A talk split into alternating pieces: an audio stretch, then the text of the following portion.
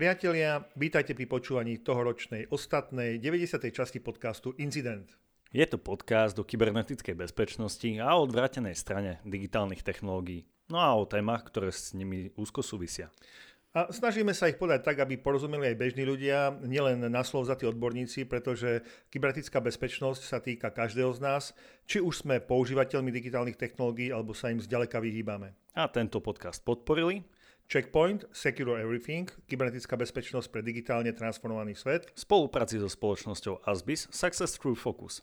A spoločnosť Intas, partner pre vašu sieťovú bezpečnosť. Ak považujete rovnako ako my vzdelávanie v oblasti kybernetickej bezpečnosti za dôležité, pridajte sa k podporovateľom projektu. Informácie o projekte, no a aj o tom, ako ho podporiť, nájdete na www.incident.sk. Tiež vám ďakujeme za dobré rady, nápady, myšlienky či pripomienky.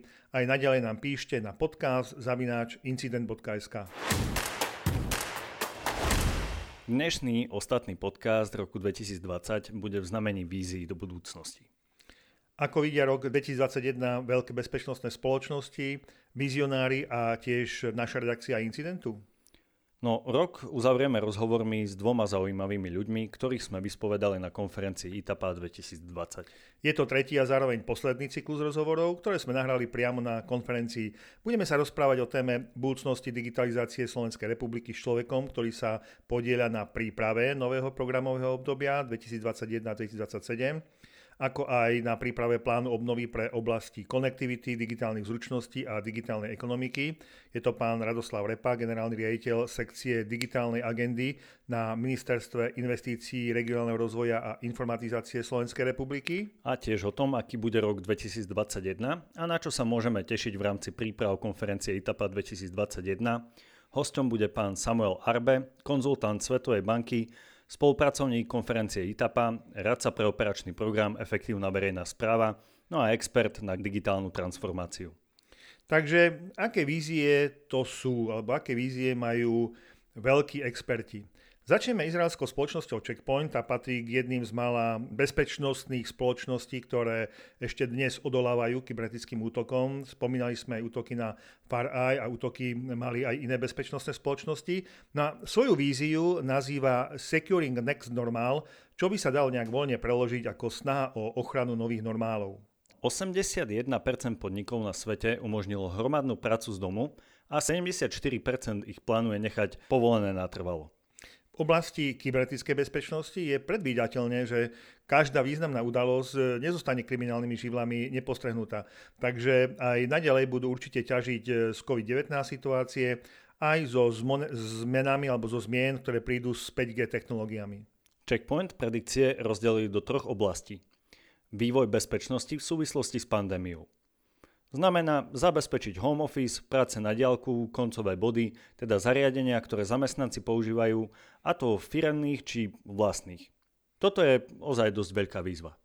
E, takisto motivom phishingových kampaní zostane COVID a mutácie a terčom nemocnice a farmaceutické či distribučné spoločnosti. A rovnako sa zvýši podiel útokov na vzdelávacie inštitúcie a platformy elektronického vzdelávania.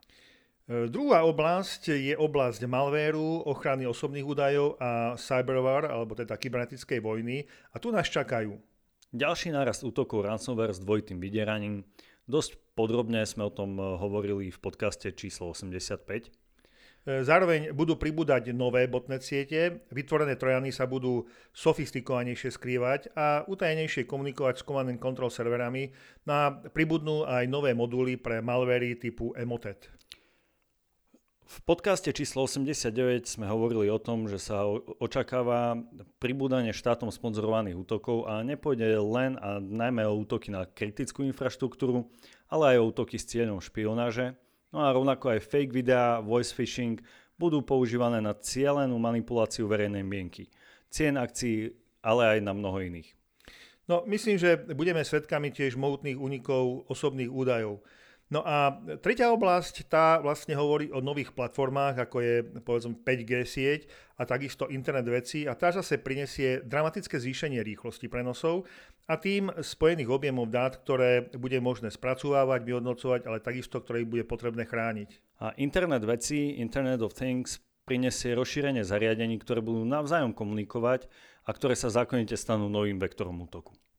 Takže toľko spoločnosť Checkpoint, e, nevyzerá to vôbec rúžovo. No a analytická spoločnosť Gartner pridáva k tomu, alebo teda hovorí, že kyberbezpečnosť sa zameria zrejme na také tri hlavné témy. Tá prvá téma bude, že na ľudí, ľudia budú centrom obchodných operácií, oni vlastne aj sú, ale zostanú centrom obchodných operácií a musia byť vybavení vhodnými digitálnymi nástrojmi pre vzájomnú komunikáciu a zabezpečenie funkčných vzťahov na nezávislosť pracovného miesta. Hm, technológie budú musieť ešte viac podporovať vzdialené biznis operácie, ako to robili dodnes. No a tá posledná tretia oblasť je pružnosť digitálnych nástrojov, aby odolávali rizikám v tom novom veľmi takom volatilnom svete. No a spoločnou témou bude ochrana identity, Ochrana digitálnej identity jednotlivca, zariadení a služieb. Na tom bude stáť a padať firemná kybernetická bezpečnosť a myslím si, že tomu tak bolo už toho roku. No a do tretice sa poďme pozrieť ešte na vizionára Elona Muska. V oblasti vozidiel si bude možné od nového roka predplatiť systém takého tzv. úplného samoriadenia automobilu. Ono už v októbri niektorí majiteľia dostali testovaciu beta verziu E, už v súčasnosti sú automobily Tesla štandardne vybavované autopilotom, čo je, povedzme, aby som povedal, dosť zavádzajúci pojem. Áno, videli sme aj pár problémov, ktoré tento beta verzia autopilot mal. E, autopilot umožňuje automaticky brzdiť, akcelerovať a riadiť, ale bolo zaznamenaných veľa situácií, kde bolo nevyhnutné, aby zasiahol vodič. E, nové možnosti tak budú mať aj možnosť samostatného parkovania, zmena jazdných pruhov, rozpoznávanie značiek, najmä značky stop, no a rozpoznávanie semaforov. A my uvidíme, ako sa Tesla popasuje s bezpečnosťou. Naposledy musela v novembri platať bezkľúčový štartovací systém na Tesla Model X. Tesla je e, známa, misia na Mars tiež, celkom sa projektu darí. Tiež projekt SpaceX Starlink s plánom pokryť celú Zemoguľu vysokorýchlostným internetom cez satelit, ten tiež je známy podstate k 25. novembru 2020 ich bolo na orbite 901, keď som si dobre pozrel. E, už v decembri bolo vypustených ďalších 60 satelitov a predpoklad je, že finálny počet bude zhruba 42 tisíc satelitov na rôznych orbitoch. Plán v roku 2021 je umiestniť každé dva týždne minimálne 60 satelitov. To je celkom pekná výzva. Ale e, okrem pozitív v zlepšení dostupnosti internetu sú tu minimálne dva veľké negatíva. Svetelné znečistenie oblohy, ktoré je už astronómmi reálne pozorované. Mnohí z vás si mysleli pri prvom vypustení satelitov, že už na nás útočí UFO. Satelity dokonca môžu autonómne meniť drahy, takže aj plánovanie, pozorovanie astronómov obťažné a takisto aj bežných e, sledovateľov týchto úkazov. Rovnako aj vesmírny odpad. Veci sa kazia a budú sa kaziť aj satelity. Teraz už vieme, že toho vesmírneho odpadu je tak či tak veľmi veľa.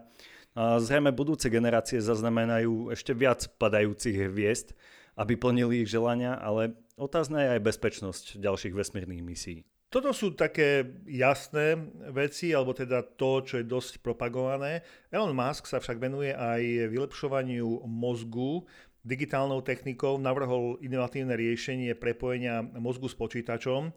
Rozhranie sa volá rovnako ako e, spoločnosť e, Neuralink a toto BMI rozhranie, skrátka je z Brain Machine Interface, prenáša signály mozgu snímané elektrodami implantovanými v mozgu a prekladá ich na príkazy vykonávané externým systémom, napríklad e, robotickou rukou.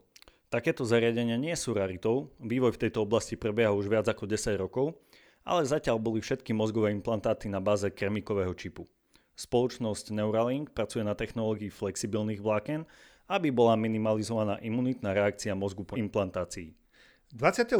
augusta prezentoval Elon Musk úspešnú aplikáciu na prasiatku Gertrude a priznám sa, neviem prečo práve takéto nemecké meno, ale rok 2021 by mal byť rokom testovania na človeku.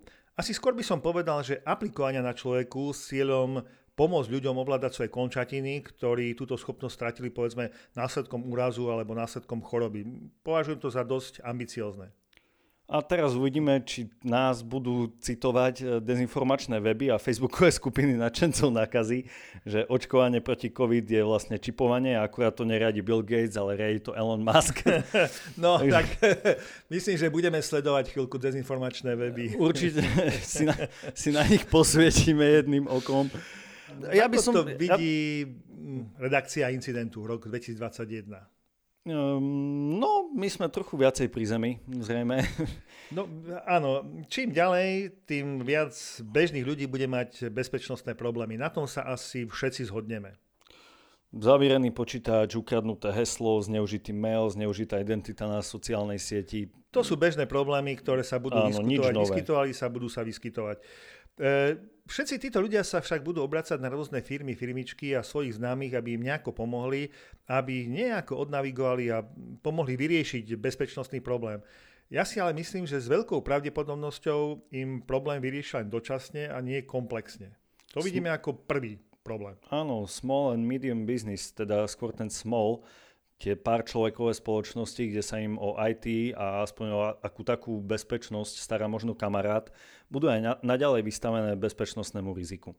Že ich IT riešenie je síce funkčné, ale nebezpečné, to je asi také viac menej samozrejme. Áno, videli sme to v podstate už tento rok a myslím si, a že stretávame problém, sa s tým pomerne dosť áno, často. Tento problém sa bude stupňovať. Takisto školy budú mať e, aj e, naďalej podľa mňa kombinovanú formu dištančného a prezenčného vzdelávania a bojím sa, že praktické výuky bude minimálne. Tu teoretickú žiaci zase nejak oblbnú a spoliať sa na to, že už v septembri sa spustí naprieč celým školstvom mohutná kampaň a počnúť základnou školou a končiť niekde vysokou, e, presvedčí našich e, budúcich prispievateľov do dôchodkového fondu, že to správnou cestou je štúdium do technológií a IT.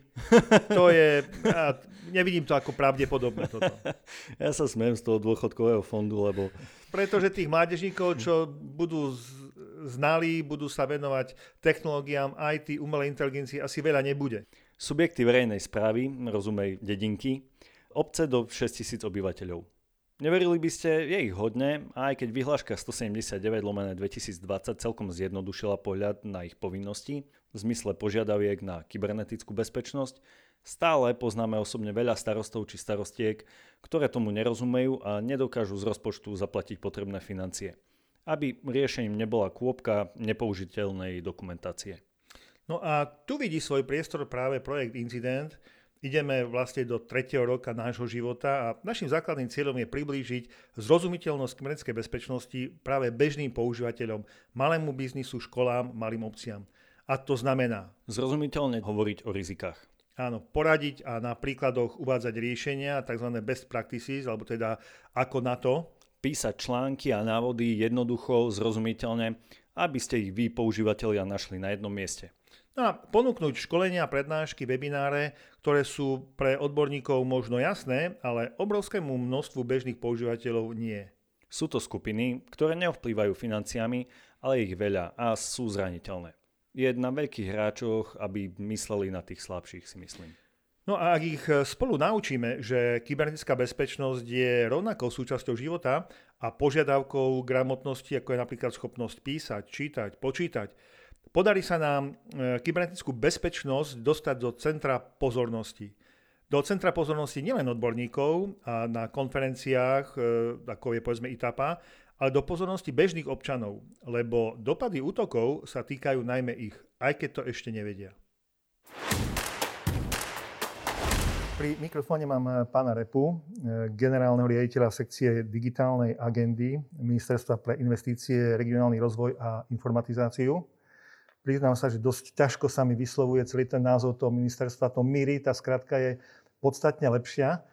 Ale e, vo svojom životopise, ktorý uvádzate aj na ITAPE, sa spomína, že ste zameraní na európsku digitálnu problematiku a nové informačno-komunikačné technológie a je tam taký podnadpis u vás, že digitálny a kybernetický diplomat. Čo to znamená? No, v prvom rade ďakujem pekne za príležitosť odpovedať na niektoré z tých horúcich tém, ktoré obkopujú občana, obkopujú podnikateľa a nás všetkých eh, dnes a asi, asi budú obkopovať aj zajtra, aj pozajtra. Titulka digitálny a kybernetický diplomát, to bola moja minulosť, nedávna minulosť. Viac ako 10 rokov som pôsobil pri stálom zastúpení a v Bruseli a, a riešil som ako hlavný negociátor za Slovensko práve termín, tá, legislatívu, stratégie, rôzne ďalšie nelegislatívne materiály. Čiže vyjednával som pozície za Slovensko voči ostatným členským štátom, voči Európskej komisii, prípadne agentúram. Myslím, že najviac, keď bolo Slovensko v predsedníctve, tak tej, tej práce bola asi najviac? Uh, áno, musím uznať, že to vlastne bol taký môj uh, akože, uh, taký životný pík pracovný, kedy trojročná príprava pred tým predsedníctvom a potom samotný výkon predsedníctva asi znamenali veľmi veľa v tom profesionálnom živote, ale aj v tom osobnom, lebo to bola výzva udržať si všetky vzťahy, ale aj výchovu možno, že detí popri tom, lebo ten človek bol zapnutý 24x7. A je to teraz ľahšie? Oveľa.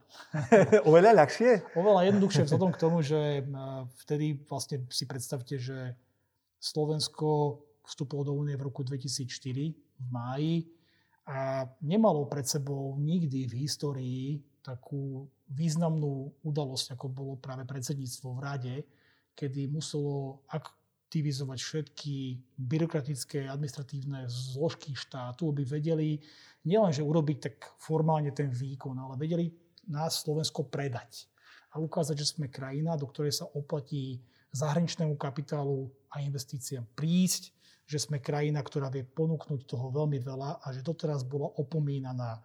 Vždy sme mali ten trošku československý syndrom, že sme boli ten slabší brat. Teraz bola ten, ten čas na nás, aby sme ukázali, že jednoducho vieme to predsedníctvo riešiť a riadiť. A to sa nám podarilo. No ale myslím si, že vaša úloha minimálne tam ministerstva, v ktorom pôsobíte, nebude jednoduchá, pretože, dobre, my sme sa už zvítelnili, sme, ja to poviem tak troška v odzovkách, že montážnou dielňou. Veľmi síce šikovných, veľkých výrobcov aut, ale teraz by sme sa vlastne chceli dostať troška ďalej.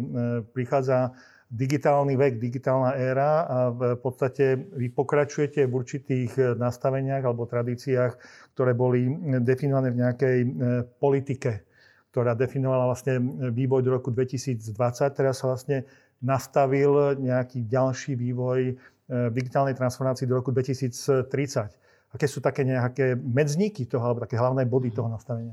No, začali ste dobre tým, že bola to nejaká stratégia, ktorá určovala parametre, určovala rozsah a viac menej aj tú rýchlosť, ako tá Európa ide. Vnímame to ako jednotný digitálny trh, tak sa aj tá stratégia volala. V roku 2015 ešte predchádzajúca Junckerová komisia viac menej prišla s veľmi dynamickým, ambiciozným plánom. Zavedla viac ako 30 regulácií do života. Hej? A nehovoriac o desiatkách rôznych ďalších stratégií, ktoré sme my, Slovensko, ako aj ostatné krajiny, museli nejakým spôsobom uchopiť, rozmeniť na drobné a začať realizovať tam alebo onám. Predtým Slovensko nemalo nejakú povedzme, že kultúrnu takú vložku, že áno, musíme tú úniu poslúchať od A po Z, lebo keď budeme robiť inak, budeme to silo, tak tie prostredky tej únie pôjdu iným smerom, prípade nám ich zoberú a nebude to úplne v poriadku. Teraz sme sa snažili nastavovať tie veci aj v súlade s našim predsedníctvom, ktoré som spomínal, v nejakom rozsahu. Som rád, že môžeme pokračovať ďalej. Prišla nová komisia von der Leyenovej, a pripravila nemenej ambiciózny plán, ale možno, že viac zameraný na takú vertikálu do hĺbky ako do šírky. Uh-huh. že tie kľúčové oblasti v digitalizácii, k tomu pojmu sa ešte vrátim, boli už nejak uchopené a riešené a teraz potrebujeme vyhodnotiť, či pracovali a práve v tom pláne von der Leyenovej uvidíme a rozvádzame ich do podrobností. Ona prišla vo februári s takou v podstate takým dobrým čítaním, my to voláme, o, ako stratégia digitálnej budúcnosti EÚ mala také tri hlavné komponenty. Ano. Bola to biela kniha o umelej inteligencii, viac menej z toho hľadiska eticko-morálneho, čistosti algoritmov, transparentnosti, aby sme vedeli definovať, že čo vám nakoniec vypočíta tá čierna skrinka a aby sme vlastne vedeli dohľadať nejaký dôkaz, nejakú tú evidenciu. Ano, ano. Potom to bola stratégia o dátach. Koniec koncov veľmi nedávno bola publikovaná nová legislatíva k, vlastne o spravovaní dát, Data Governance Act, a, a do tretice e, sa e, v podstate je to o tej digitálnej budúcnosti ako takej a všetkých tých jednotlivých komponentoch, ktoré nás čakajú. A tam sú rôzne revízie od oblasti kybernetickej bezpečnosti, od oblasti spotrebiteľa, idem cez audiovíziu, idem do telekomunikácie a všetkých ďalších uh, sfér, ktoré v tom digitálnom balíčku už dneska vnímame. Slovičko mm-hmm. digitalizácia som osobitne uh, zdôraznil preto, lebo je to nový pojem. Možno, že vám tak príde, že to je tu odjak živé, ale nie úplne. My sme to volali informatizácia, ešte predtým informačná spoločnosť. My sme dokonca hovorili predtým, že informačná bezpečnosť, potom sa to zmenilo na kybernetickú bezpečnosť a keď sme vchádzali sem, tak som spomenul, že digitálna bezpečnosť. Presne tak. A ešte predtým dávno, dávno to bola počítačová bezpečnosť. Áno, ono áno, sa ten pojem mení, lebo do toho pojmu vstupujú rôzne vektory, rôzne vonkajšie vplyvy.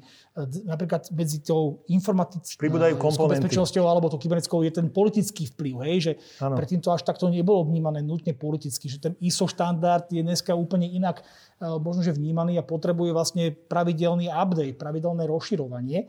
Napríklad v Bruseli nikdy neexistovala osobitná skupina členských štátov, ktorí by negociovali práve ten kyber v takej nejakej ucelenej oblasti, keďže kyber bol aj v prípade obrany, prípade, e, kyber bol aj v prípade tej klasickej počítačovej techniky ako takej. Ano, ano. Bolo to z pohľadu aj správy internetu, ako tej globálnej siete domény. Bolo z pohľadu kybernetickej diplomacie, že sme ako diplomati sa snažili komunikovať s tretími krajinami mimo nás, aby nás neohrozovali takže sme im predstavovali naše štandardy a sme ich sa snažili presvedčiť, aby si budovali kapacity, ktoré budú vychované v tomto štandarde, aby sa jednoducho na nás menej útočili a mali sme istotu, že kto je tá tretia krajina, aby sme sa lepšie poznali. To sa priznám, neviem, či sa toto dá úspešne urobiť.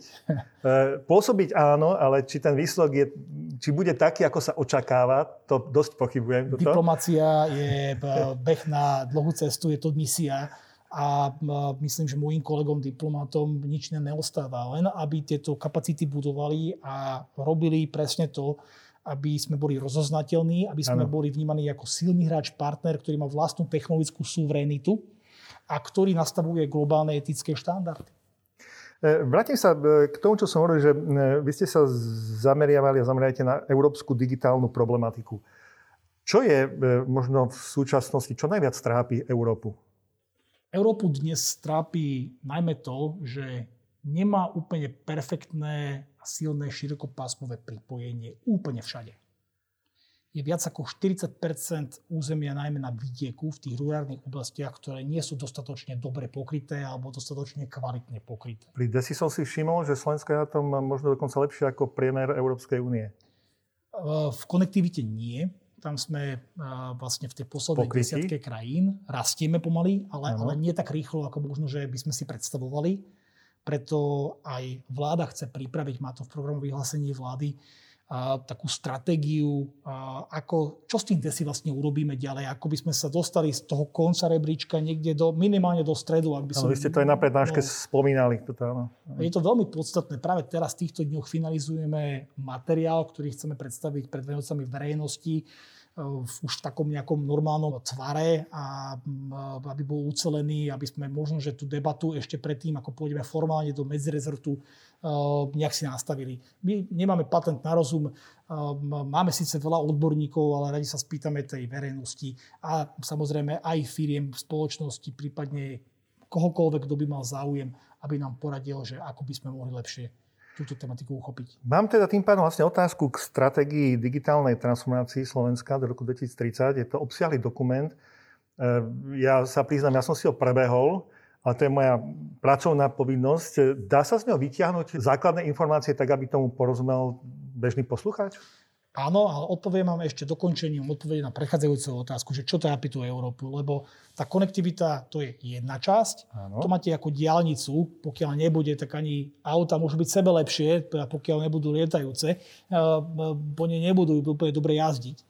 A, takže okrem tej konektivity sú to dáta, že Európa potrebuje byť Európou a, slobodného prístupu k k dátam, ktoré vlastní nielen ten verejný sektor, ale za istých okolností aj ten súkromný. A práve v novej regulácii sa snaží nastaviť tento vzťah tak, aby nebol likvidačný, ale aby bol práve stimulačný. Uh-huh. Čiže toto trápi Európu. Európu trápi to, že niekedy ešte Putin povedal pred 5-6 rokmi, že ten, kto bude ovládať AI, bude ovládať práve ten kľúč k tomu mocenskému vojenskému ano. úspechu.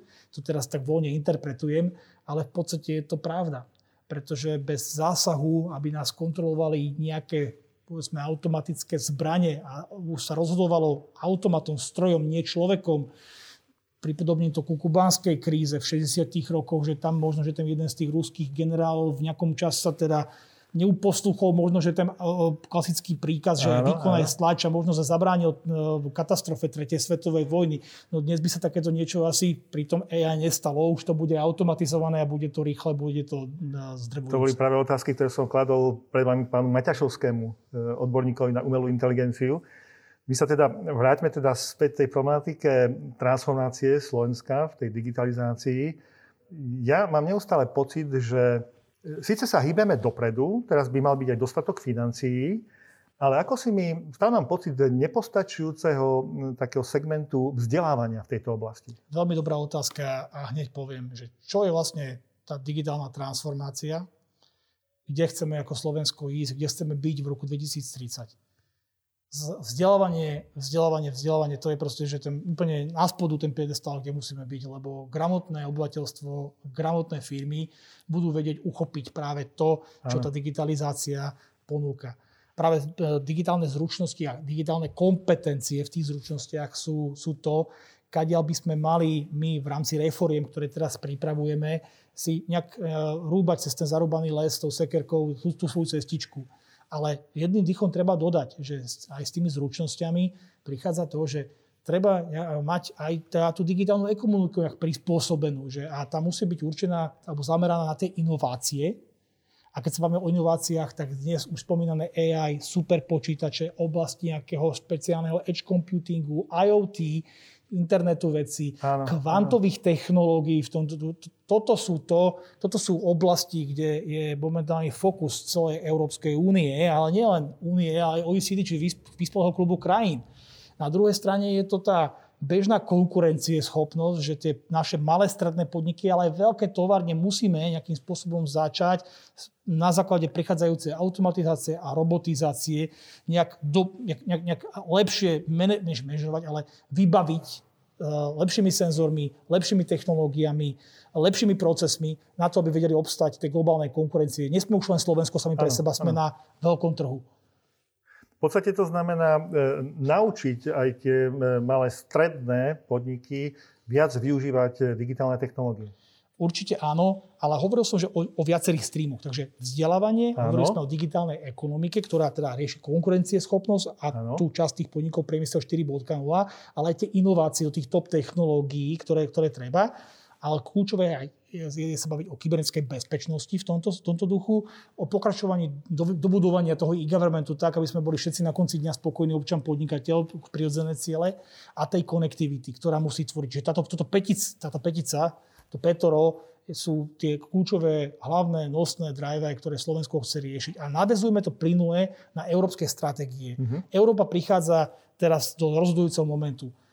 Nemecké predsedníctvo predpokladáme, že ukončí dohodu na viacročnom finančnom rámci, že Merkelová bude mať viac menej úspech koncom decembra, kedy, kedy dosiahne to, to zmierenie. Máme rozpočet a môžeme začať veľmi rýchlo dokončovať proces asi 70 legislatívnych návrhov, ktoré keď uzatvoríme, tak vieme ísť v, veľmi rýchlo v DEPE, to je digit, program Digitálnej Európy, v Horizonte, čiže viac menej na vedu, ano, výskum ano. a infraštruktúry, najväčší zo všetkých komunitárnych programov. Vieme ísť z CEFE, to je zase iný na telekomunikačnú infraštruktúru a tam sú desiatky miliard. My ich môžeme uchopiť a môžeme ich lepšie prenastaviť tak, aby sme ich ponúkli našim spoločnostiam, našim subjektom, aby potom mohli prísť do EÚ, podať lepší projekt, vyhať konkurencii a dostať to financovanie teraz je možno bude práve ten opačnejší problém, že tých peňazí bude dosť a či stíhame vlastne legislatívne nastaviť všetky procesy tak, aby sme ustíhali to, čo je v tej koncepcii vlastne zadefinované. Je na nás na štáte, aby sme zvolili vhodnú formu a vedeli vlastne našim spoločnostiam a záujemcom vysvetliť, že vlastne čo sú tie nové prostriedky EÚ, lebo to nie sú len tie eurofondy. To sa tak dlho hovorí, že eurofondy, eurofondy, ale okrem eurofondov, už tie priamo riadené prostriedky, ako som spomínal, DEPC, Horizont v tom, v tom digitále, to máte vyše 20 miliard eur. A, a to sú priamo riadené, čiže inštitúcia mimo vlády, akokoľvek vláda je, nerieši nič s našou administratívou, priamo ide na výzvu, ktorú vyhlasí Brusel. To sú aj odpovedá... vlastne celej Európy a Slovensko sa o nich môže pobiť. Presne tak. V konkurencii ďalších 27, teda 26 krajín, alebo Británia, vieme všetci, že ako to dopadlo. A potom tu máme osobitné prostriedky postkrízové na rekonštrukciu ekonomiky a projekt pandémii. A tam zase máme možnosť využiť okolo 5,8 miliardy grantov ktoré prídu za istých okolností. Presná forma sa ešte stále trošku negociuje, ale viac menej už vieme, na čo by mali byť využité a že komisia sama chce, aby 20% tejto celej obálky bolo použité na tú digitalizáciu. A potom je tam nejakých 37% na zelené veci ale tých 20% je vyše 1,2 miliardy. To sú, to sú obrovské prostriedky, ktoré nám dá komisia do 26. roku, ktoré budeme musieť nejakým spôsobom vyčerpať. Inak by boli použité alebo ponúknuté inej členskej krajine, čo nechceme samozrejme. Áno, áno. A nehovoriac o vyše 13 miliardách, ktoré sem pritekajú v rámci eurofondov. A samozrejme to nie je len na digitál, ale je to na všetko možné. Ale z toho bude určite zaujímavá e, čiastka venovaná tomu digitálu. Teraz práve na míri riešime to, že kde a aké tie prostriedky majú ísť, tak aby... Ja keď k tomu pripočítam, že sa ide e, budovať, v podstate už je to, dá sa povedať, že nezvratiteľný proces e, na Savke v Bratislave, jedno z dvoch zaujímavých centier pre vysokovýkonné počítače pre výpočty umelej inteligencie práve od aby som, to, aby som to upravil na e, správnu mieru, som rád, že sa nám ku koncu roka podarilo dokončiť e, dlhodobo plánovaný projekt vytvorenia tzv.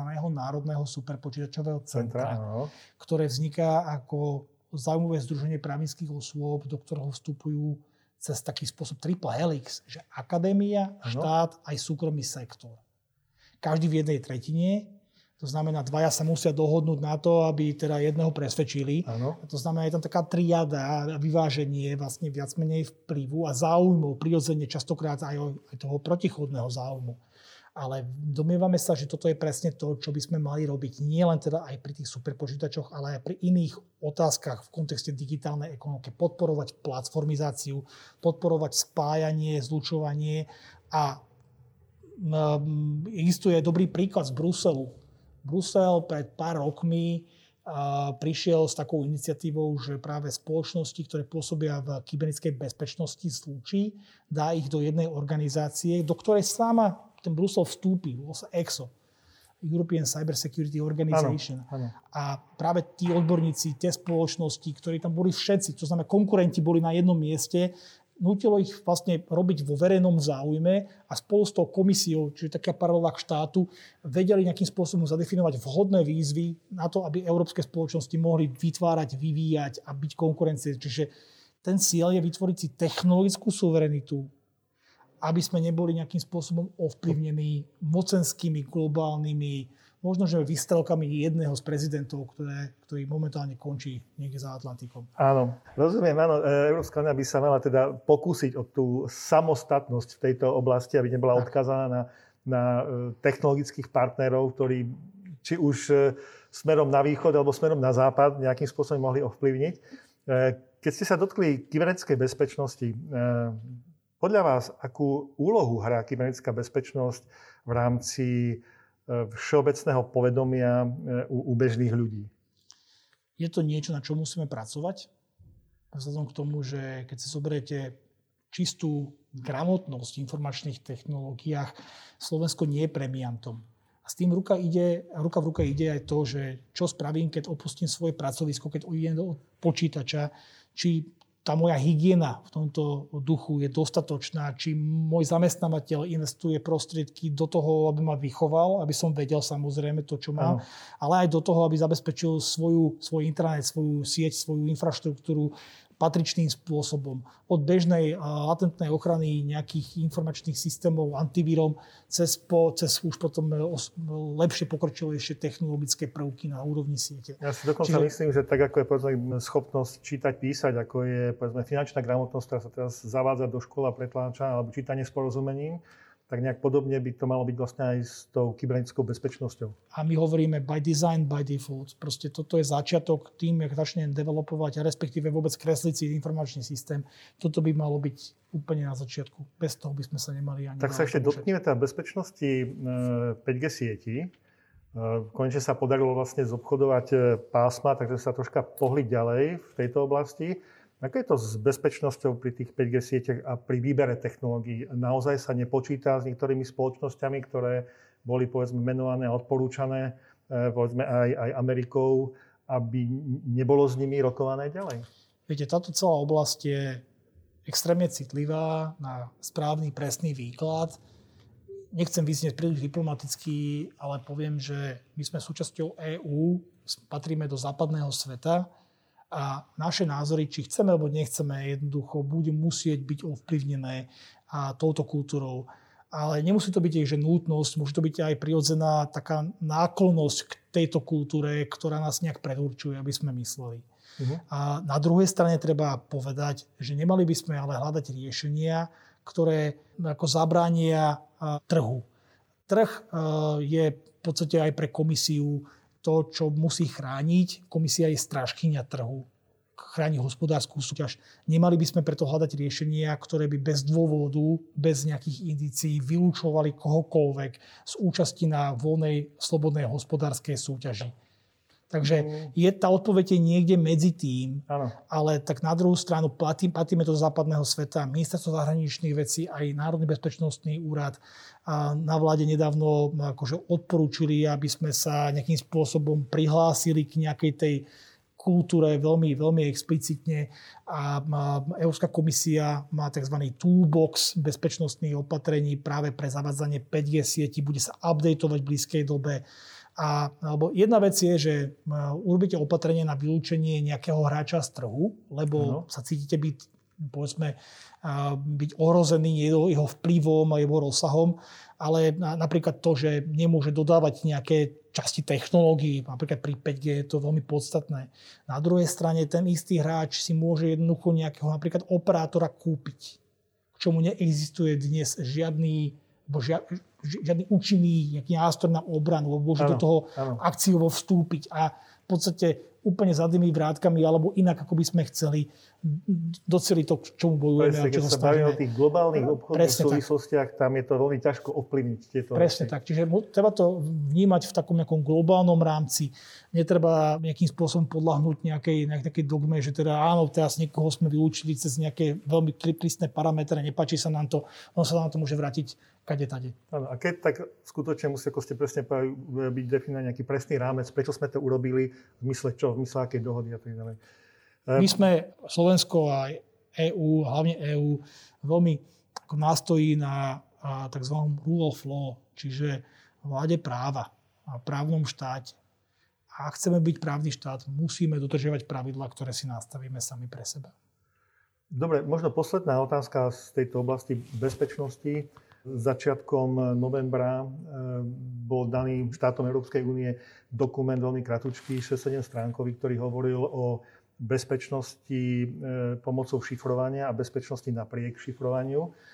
Bol to dokument, ktorý zvažoval, teda jednak hovoril o aspektoch bezpečnosti využitím šifrovania a zároveň hovoril, že sa musí nájsť nejaký koncenzus, aby bolo v prípade potreby orgánov činných povedzme, v trestnom konaní, aby mohli vstúpiť do, do tejto komunikácie. E, ja som si pozrel potom mnoho vyjadrení, povedzme aj pána Pčolinského e, zo SIS, kde hovorí, že dnes nie je problém sa do týchto technológií dostať. Čo si myslíte, vy osobne má ísť Európska únia smerom nejakého obmedzovania šifrovania nebo aj hľadania nejakých alebo vývoja produktov, ktoré mali zadné vrátka a tak ďalej? Či, či táto oblasť teda je relevantná alebo nie? Tu vám skôr poviem svoj radšej osobný ako úradný názor. A Myslím Takže toto, si... toto je osobný názor, pán to nie je úradný názor. Ale myslím, že ten úradný nebude úplne ďaleko od toho osobného. A, a, ministerstva na Slovensku sú riadené kompetenčným zákonom a každý niečo osobitne rieši, nie všetci všetko. Ja sa vyradím teda preto osobne tak, že alebo to sa dotýka skôr prokuratúry, týka sa to skôr ministerstva spravodlivosti, ministerstva vnútra. Menej v podstate nám, aj keď teda má to zásadný dopad na technológie, aj na tú digitálnu ekonomiku. Hmm. Európska komisia vždy, myslím, že bola priateľ, e, priateľkou takého silného šifrovania a ochrany súkromia. A súkromie je pre nás, Európanov všeobecne, je to, je to, je to mm, určite nie že benefit, je to výsledok dlhodobého deklarované, vývoja. Deklarované v nariadení na ochranu osobných údajov. A, a nielen to, to právo na súkromie predsa vychádza z nejakých ach, vychádza z charty, vychádza z dohovoru, vychádza, vychádza z tých našich základných slobôd. Ono, my, Európania, si to súkromie veľmi strážime oproti iným, iným krajinám, hlavne tým tretím. Už len štandard na úrovni GDPR, že sa 5 rokov riešil so všetkými zainteresovaní aj nezainteresovanými odborníkmi z každého uh, kúta ekonomiky spoločnosti, priniesol veľmi silnú ochranu jednotlivcov a hlavne to, že máme zásadným až povedzme revolučným spôsobom zvýšil takú tú gramotnosť bežného obyvateľstva aj tých firiem, že musí nejaký bezpečnostný projekt robiť, musí si dať pozor vlastne, ako to spracová. Keď sa to nestane, hrozí pokuta. Čím je spoločnosť väčšia, tým väčšia. Toto sú všetko mechanizmy, ktorými sa hýbeme ďalej, ale aby som sa vrátil späť k otázke, Myslím, že komisia v novembri neprišla s niečím prvýkrát podobným štýlom. Ono tie debaty pokračujú asi 5-6 rokov, si myslím. A nie len na úrovni EÚ, ale na úrovni Rady Európy v Štrásburgu, ktorá rieši v podstate podobnú záležitosť ano. v kontexte ešte takej starej tzv. Budapešťanskej konvencie, ktorá je ešte z niekedy okolo roku 2002. Čiže myslím si, že komisia nebude chcieť, aby sme zlabovali s princípov silného šifrovania mm-hmm. na mhm. ochranu súkromia.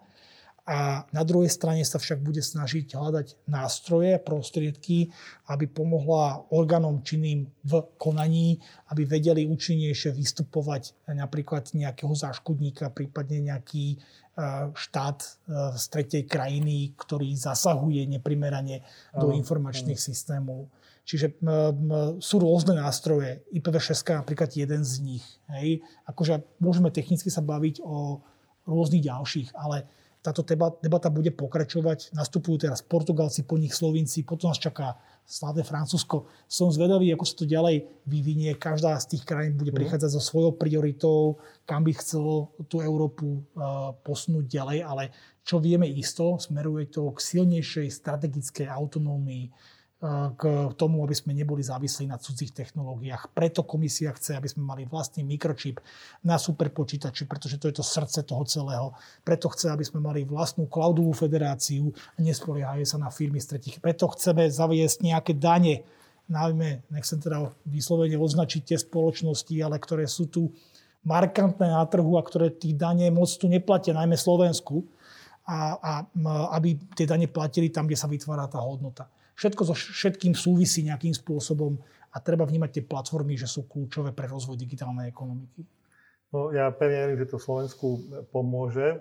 Nedostáva nič len držať palce tejto vláde, aby sa nejakým spôsobom podržala navzájom, aby komunikovala, aby povedzme, covidové roztržky, ktoré sem tam vidíme, aby boli tie jediné, ktoré ich v tejto chvíli troška porozdeľovali. Ja vám veľmi pekne ďakujem.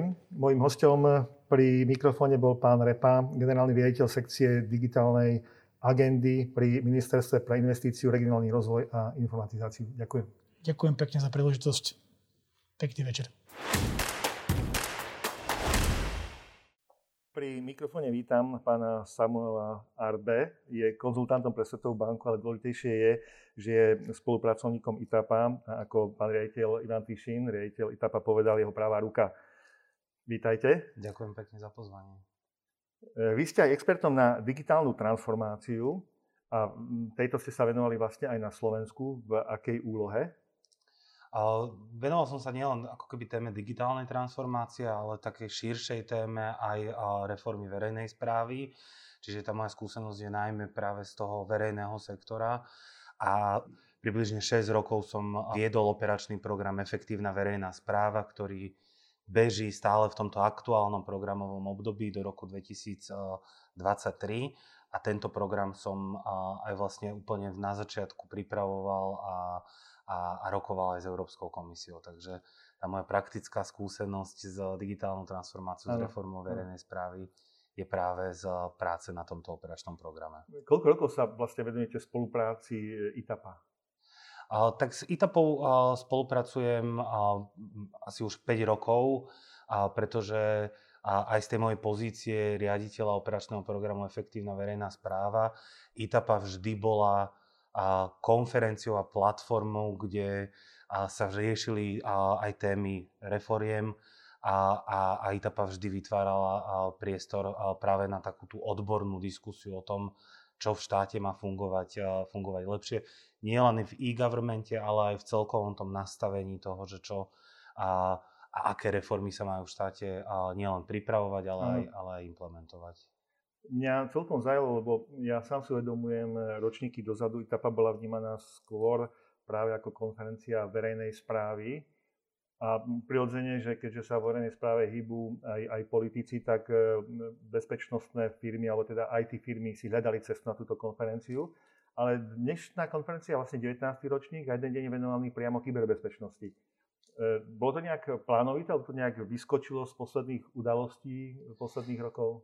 My sa, my sa vždy snažíme a ITAPA v tomto je unikátna, že naozaj sa snaží ako konferencia, ktorá je etablovaná a je, dovolím si povedať, neskromne, ale myslím si, že to naozaj je tak. Je to naj, najväčšia digitálna IT konferencia na Slovensku. A ktorá teda reaguje vždy na to, na aktuálne dianie a na, a na témy, po ktorých je, po ktorých je dopyt. A, a tá konferencia vyrástla z dvojdňovej na troj, trojdňovú, to znamená, že tých tém sa objavuje stále viacej a viacej. Jednou z nich je aj kybernetická bezpečnosť, ktoré v tomto ročníku a sme sa rozhodli venovať jeden celý deň, pretože to vnímame, že práve v tejto dobe je tá téma kybernetickej bezpečnosti absolútne kľúčová. A, a aj to, čo a zaznieva počas tohto konferenčného, konferenčného dňa, je, je dobrým poučením nielen pre ten verejný sektor, ale aj dobrou príležitosť odozdať si navzájom to know-how a tú, tú dobrú prax a, a v rámci súkromného sektora. Vlastne ITAPA plní takú, povedal by som možno na jednej strane edukatívnu úlohu a takú úlohu toho kontaktu kde prepája vlastne tie, tie spoločnosti aj, aj e, s politikmi, so správou a podobne. Ako Áno, tá, tá, tá, ambícia, tá, tá ambícia, ak vám do toho môžem vstúpiť, je ano. prepojiť, uh, prepojiť uh, dva svety, ktoré tých príležitostí na prepájanie nemajú možno, možno veľa, ale vzájomne sa vedia veľmi obohatiť. To znamená, že naozaj chceme a, a myslím si, že sa to ITAPE veľmi dobre, dobre darí a prepájať a, svet tých, ktorí to know-how majú. A to naozaj nemusia byť len veľké medzinárodné a, giganty a, a IT technologické firmy, ale naozaj vytvárame priestor aj malým začínajúcim slovenským startupom, ktoré majú čo povedať a majú a, zaujímavé aj technológie alebo prístupy. A, a v tomto je to pekné, že naozaj tá verejná správa tu vie prísť do, a, do kontaktu a, s niečím, a, čo naozaj v rôznych formách a podobách má nejakú pridanú hodnotu pre ten digitálny svet. Či už je to kybernetická bezpečnosť, alebo sú to rôzne IT riešenia. Dá sa povedať, že tá váha ITAPy sa prejavila vlastne aj v tom, že v tomto ročníku si tu mali skoro polovicu vlády, ktorí boli prezentovať a mnohí vlastne prezentovali tie svoje myšlienky práve na ITAPE, tu to predstavili. Uh, prijali e, veľmi napriamo, alebo ste ich museli presviečať vlastne, aby prišli prezentovať? Nie, toto my si veľ, veľ, veľmi ceníme, lebo naozaj, ako ste povedali, tak v tomto ročníku a ITAPA hostila až šiestich ministrov, piatich ministrov a, a, a pani ministerku pre investície, regionálny rozvoj a informatizáciu. A tá, tá komunikácia bola veľmi priama a veľmi, veľmi jednoznačná. ITAPA ponúka dobré témy, ministri sú tí kľúčoví, ktorí majú k tým témam čo povedať a vedia práve na takejto platforme veľmi jednoznačne odprezentovať také ich politické smerovanie a politické videnie toho, čo sa na Slovensku chystá. Áno. A, a, a, a to, čo ITAPA ponúka, je, že naozaj to prepojenie na to správne publikum, ktoré, ktoré práve toto áno. zaujíma.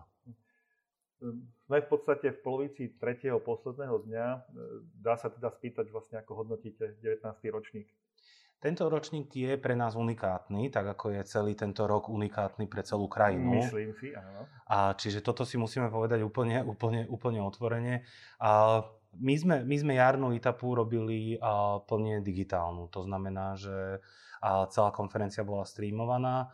A tento uh, jesenný, respektíve už vlastne zimný, a táto zimná, zimná etapa uh, je v hybridnom formáte. To znamená, že máme časť ľudí fyzicky prítomných tu priamo na, na, na konferencii a časť ľudí máme pripojených cez, cez online stream.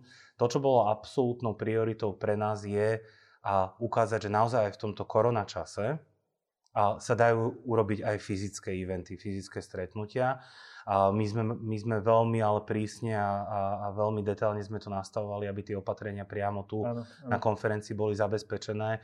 A máme dva systémy čistenia, čistenia vzduchu, ktoré eliminujú potenciálne, potenciálne vírusy. A máme špeciálne, špeciálne rúška vďaka partnerom, ktoré využíva izraelská armáda a máme ich tu na konferencii. A, a taktiež máme a, relatívne a, husto rozmiestnené dezinfekčné gely. To znamená, že všetko, čo sa dalo, sme, a sme spravili a zatiaľ tá spätná väzba je veľmi pozitívna. To znamená, že a ľudia už sú možno trochu aj unavení z toho, že sa všetko rieši cez uh, videoplatformy a, a oceňujú to, že ten fyzický kontakt naozaj ja je to môžem dôležitý. potvrdiť, že my sami to pociťujeme, že vieme síce robiť rozhovory na diálku, ale nie je nič nad e, osobný kontakt, vlastne vysvetliť si, porozprávať sa takto. E, ja stále hovorím, že konferencie sú aj spoločenský event, ľudia sa potrebujú stretnúť a prehodiť pár slov. Presne tak a, a, a, a to sme chceli ukázať, že a naozaj musíme si začať zvykať na takéto bojové podmienky, a častokrát až, až surreálne, a, ale chceli sme ukázať, že sa to dá a že, te, a, a že ten, a, tá konferencia vie byť a, vie byť bezpečná, musíme sa trošku obmedziť, ale naozaj sa to, sa to dá a, tá, a ITAPA 2020 je toho dôkazom.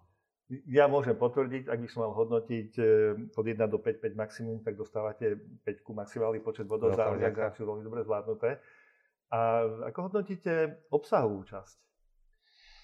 Obsahová časť... Máte a... nejaké spätné väzby, povedzme, ale tie sa nazbierajú? Áno, spätnú, spätnú, spätnú väzbu máme. A to, v čom je opäť tento 19. ročník unikátny, je, že máme naozaj veľmi široký obsah. A to, čo sa nám podarilo, my v podstate a všetky tri konferenčné, a konferenčné dni a spolu a hostia až 150 a diskutujúcich panelistov, speakerov čo je naozaj obrovské, obrovské množstvo.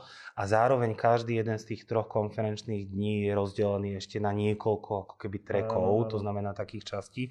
To znamená, že od pondelka až do, až, do, až do dneška a vlastne tá konferencia obsahuje každý deň ešte niekoľko menších konferencií vo svojom, vo svojom programe, takže v tomto, je to, v tomto je to unikátne. Tie spätné väzby dostávame zatiaľ veľmi pozitívne a, a ľudia naozaj oceňujú aj to, že sa ITAPA venuje novým témam. Hej, naozaj dnes celý deň venovaný kybernetickej bezpečnosti a je to téma, po ktorej bol dopyt. My sme sa tomuto dopytu snažili výsť v ústrety.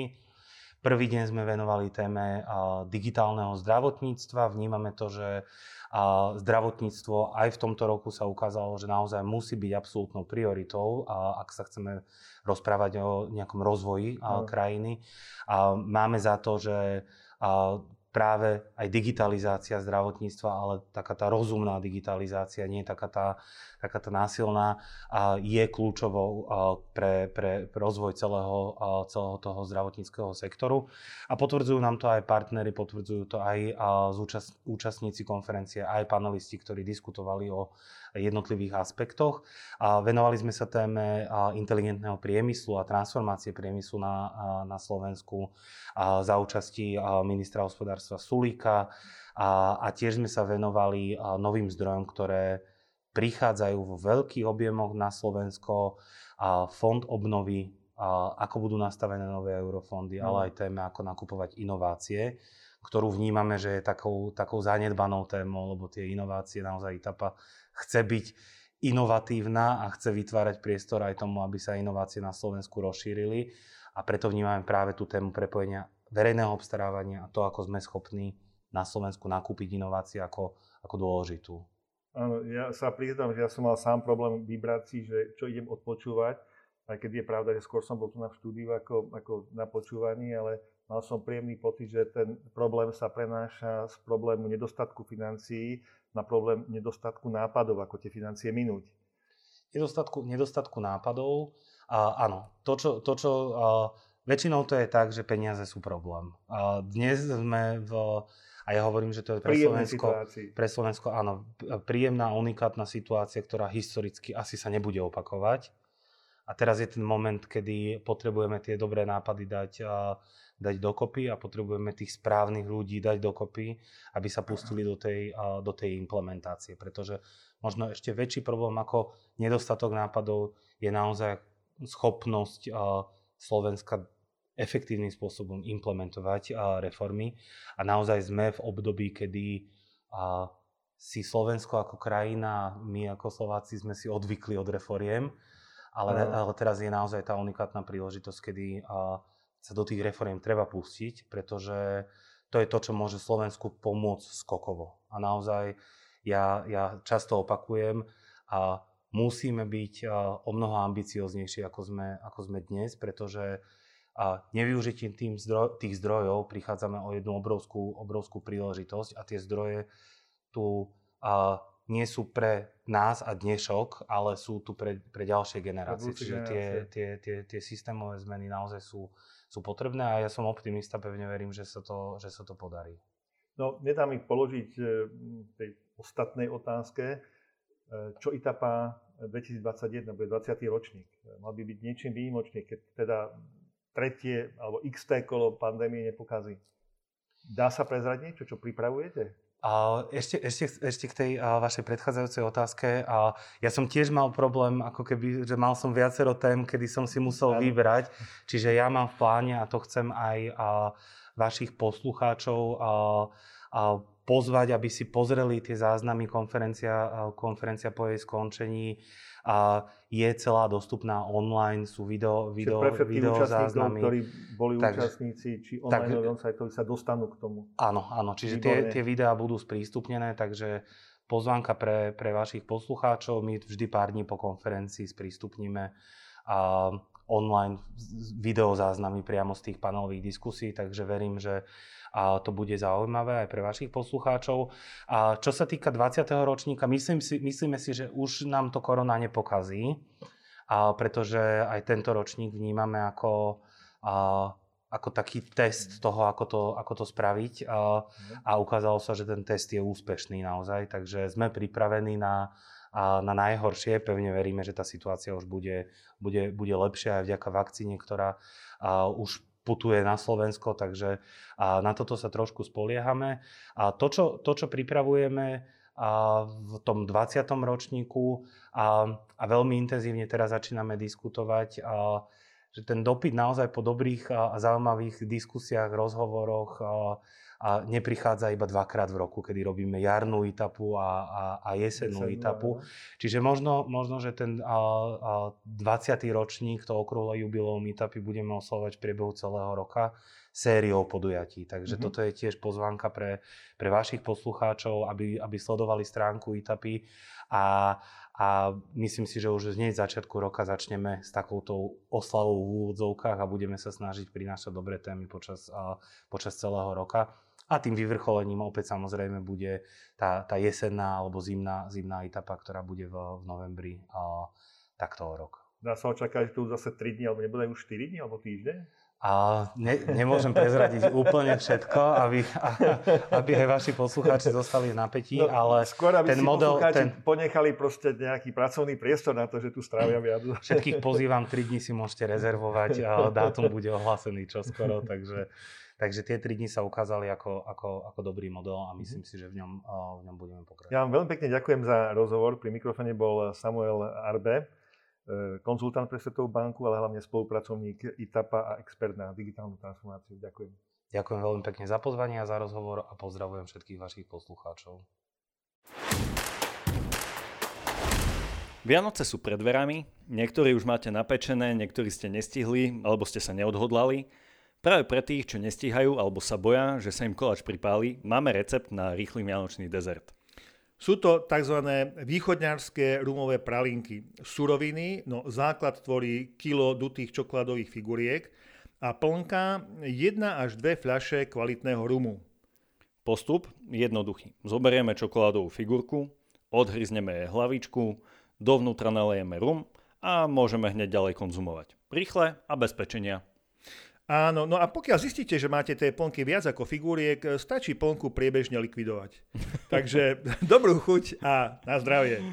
Áno, tento vtip nebol síce IT, no s týmto sa s vami lúčime a lúčime sa aj s rokom 2020, takže priatelia, toto je na dnes a vlastne na rok 2020 všetko. Prajeme vám zdravé, pokojné a hlavne bezpečné Vianoce.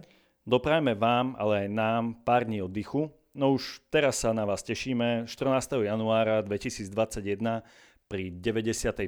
časti podcastu Incident. Pekné, Pekné Vianočné sviatky a do počutia, priatelia. priatelia.